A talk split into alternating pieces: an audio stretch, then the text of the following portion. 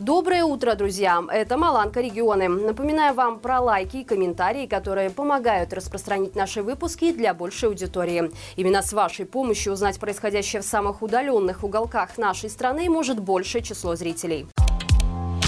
Россия начала субсидировать работу белорусских нефтеперерабатывающих заводов. Об этом пишет издание «Коммерсант» со ссылкой на собственные источники. Схема выглядит так. Российская государственная организация «Промсырье Импорт» покупает в Беларуси топливо по высоким ценам, а затем реализует его на российской бирже по более низкой цене. Полученную разницу компенсирует из российского бюджета. В рамках этого демпферного механизма российская нефтепереработка получает компенсации, которые рассчитываются как 65% от от разницы между экспортной ценой и фиксированной внутренней ценой топлива. Собеседники коммерсанта утверждают, что пока объемы поставок с белорусских НПЗ в Россию невелики. За 14 дней октября было реализовано около 8,5 тысяч тонн межсезонного дистоплива.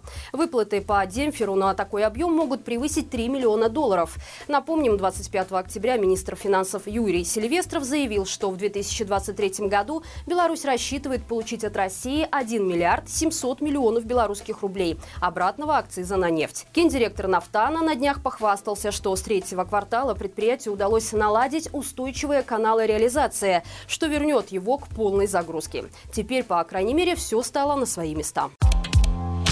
С начала года более 19 тысяч жителей Гродненской области были вынуждены обратиться за помощью в службу занятости населения. Из них порядка 7 тысяч получили статус безработных. При этом более полутора тысяч человек относились к категории граждан, нуждающихся в социальной защите и не способных на равных условиях конкурировать на рынке труда. В службе занятости также уточнили, что большая часть обратившихся получили содействие в трудоустройстве, в том числе 186 инвалидов и 129 граждан, предпенсионного возраста. Как бы то ни было, но 19 тысяч человек – это почти 2% населения области. А учитывая, что до сих пор неизвестно, сколько белорусов уехало из страны по политическим мотивам и умерло в первые волны коронавируса, вполне возможно, что этот процент значительно выше.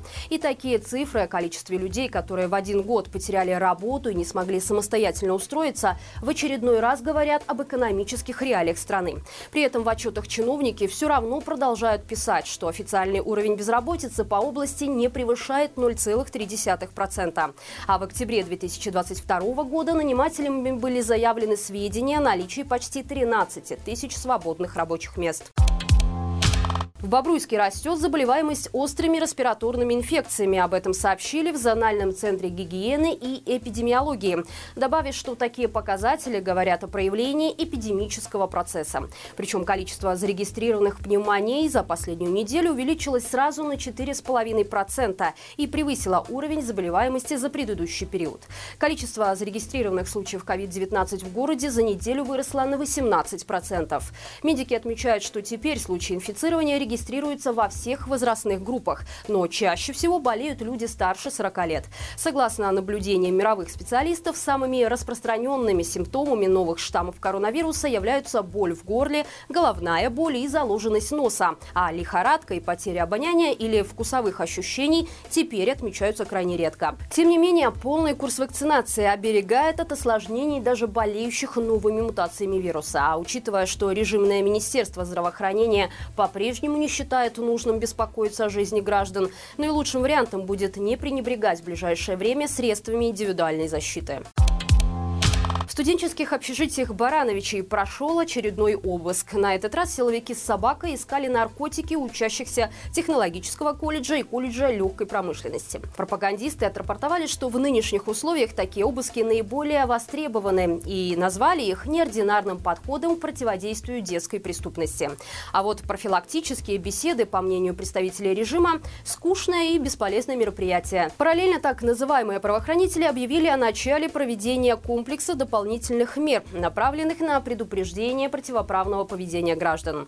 В администрации железнодорожного района Гомеля рассказали, что до 7 ноября милиция будет тщательно выискивать тех, кому можно инкриминировать измену государства, заговор с целью захвата государственной власти, акт терроризма, создание экстремистского формирования и прочие преступления, которые давно получили политический окрас. Какие конкретно меры будут предприниматься, неизвестно, но что-то подсказывает, что с законностью они не будут иметь ничего общего. Друзья, Маланке исполнилось два года. С тех пор мы выпустили уже более 500 обзоров с честными новостями, а на канале появилось немало новых проектов. Эти два года наша команда неустанно трудилась. Мы получили серебряную кнопку YouTube, открыли второй канал, запустили полноценный сайт, подкасты и мобильное приложение. И все благодаря вам. Спасибо нашим зрителям и подписчикам за поддержку каждый день. Спасибо вам за каждый просмотр, лайк и комментарий. Именно они вдохновляют нас не останавливаться и расти власти. В честь дня рождения объявляем праздничную неделю на Маланке. Каждый день мы будем рассказывать о самых ярких проектах нашей команды, а в конце этого марафона обещаем большой сюрприз и сразу две премьеры. Продолжайте подписываться на нас во всех социальных сетях. Ну и не забывайте, что с нами можно делиться абсолютно любой информацией. Пишите об этом в наш анонимный чат-бот, адрес которого вы сейчас видите на своем экране. До встречи завтра и живи Беларусь!